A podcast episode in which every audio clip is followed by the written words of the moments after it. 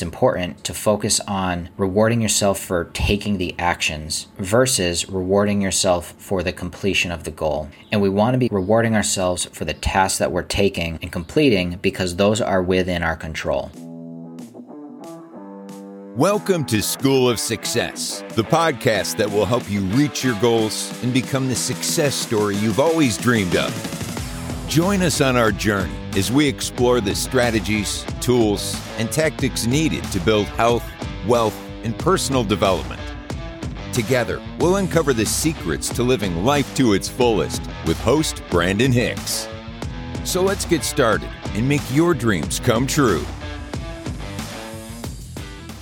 Welcome back to another episode of School of Success. Today we're going to talk about the importance of celebrations. We've talked about the importance of recognizing our wins. You could do this while you're journaling or right before you go to bed, but recognizing all of your wins from the day, which could be eating healthy, waking up on time, completing your tasks that you said that you were going to do, or getting outside. Anything that was a win that helped get you closer to your goals, whether it's for your family, friends, business, financial, health, fitness. Recognizing those wins is really important. But equally as important is celebrating. And that's something that I've really not done very well. And I know many others in the entrepreneurial space, very hard charging individuals, and are more focused on achieving the goal or completing the tasks rather than taking a step back and celebrating. It's something you hear quite a bit from others in the space. So I think it's really important to talk about and also very important to recognize because why else would we be focusing on personal development and planning our days, planning our weeks, setting goals, trying to accomplish these goals if we're not going to celebrate along the way? So I think this is really important to take a step back and focus on. This became really apparent for me when I was talking with my high performance coach about two months ago. Coincidentally, it just had landed on my birthday and I had mentioned that it was my birthday, and he said, Oh, that's awesome. Happy birthday. How are you celebrating? And I said, I'm not celebrating. And he thought that was kind of strange. I said, Oh, I don't really celebrate my birthday. I didn't do anything special to be born, so I don't think I need to really celebrate. And he said, Well, you know, it's really the one day a year that people are going to reach out to you, and it's your one day that you were born. You don't have to go celebrate with a trip around the world or anything like that, but you could have a dinner, or you could meet with some friends, or go grab a drink somewhere, take the day off. You could do something small to just recognize that you've made it another year. And he had asked me, Why don't you celebrate? I didn't really have an answer to that, but what what I did say is that I tend to not celebrate my birthday or other events within my life. I kind of just move on from them. And he said, Well, do you celebrate other people's birthdays, like Shelby's birthday? Do you celebrate hers? And I said, Oh, well, of course I do. I get her a gift and everything. He said, So why would you not expect others to want to do that for you? And why wouldn't you want that for yourself? I had to take a step back and say, maybe I have this pattern of avoiding the celebration, whether it is just my birthday or accomplishing certain goals, because I do have that tendency, like with running running marathons now. The first few I ran, I finished them and said, okay, now what's next? You know, I ran my first one at the end of 2021 and said, okay, what's next? I'm going to run four next year. And rather than taking a step back and thinking about how I trained for four months and ran hundreds of miles and showed up every day and put in the work, rather than thinking about all of that work that I put in to lead up to that point, I was focused on what was next.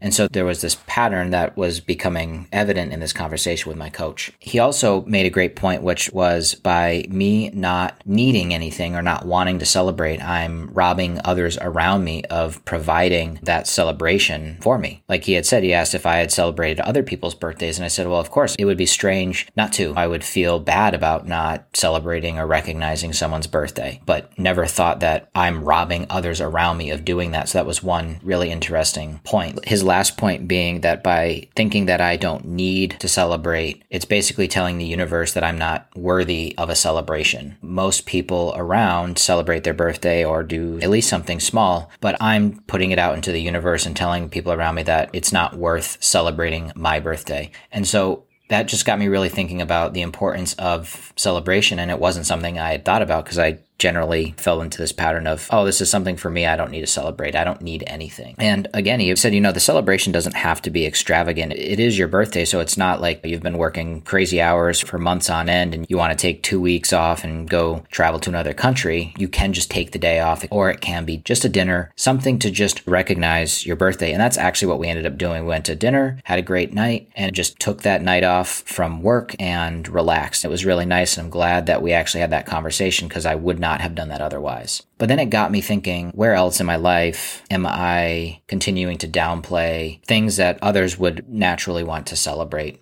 And I touched on running marathons. I would immediately think, okay, what am I going to do next? Rather than pausing and reflecting and journaling on all of the work that I had done to lead up to that point. And so here's what I've been doing to improve on this because I recognize this is an area that I definitely need to be working on. I am now establishing rewards or celebrations at the end of the quarter that I will take part in if I've done the tasks and actions that I've set for myself at least an 80% completion rate. So the way that works is we've mentioned the three year vision. I started with my three year vision, broke that down to my yearly goals, quarterly goals, and then all the way down to the daily actions. And I've been following the process outlined in the book, The 12 Week Year, which I would absolutely recommend you check out. So what I'm doing at the beginning of a quarter is I'll establish all of the tasks that I need to take throughout the quarter and then say, okay, here's what I'm going to to celebrate, or here's the reward I'm going to give to myself at the end of this quarter if I do what I say that I'm going to do. This is a subtle distinction, but it's important to focus on rewarding yourself for taking the actions versus rewarding yourself for the completion of the goal.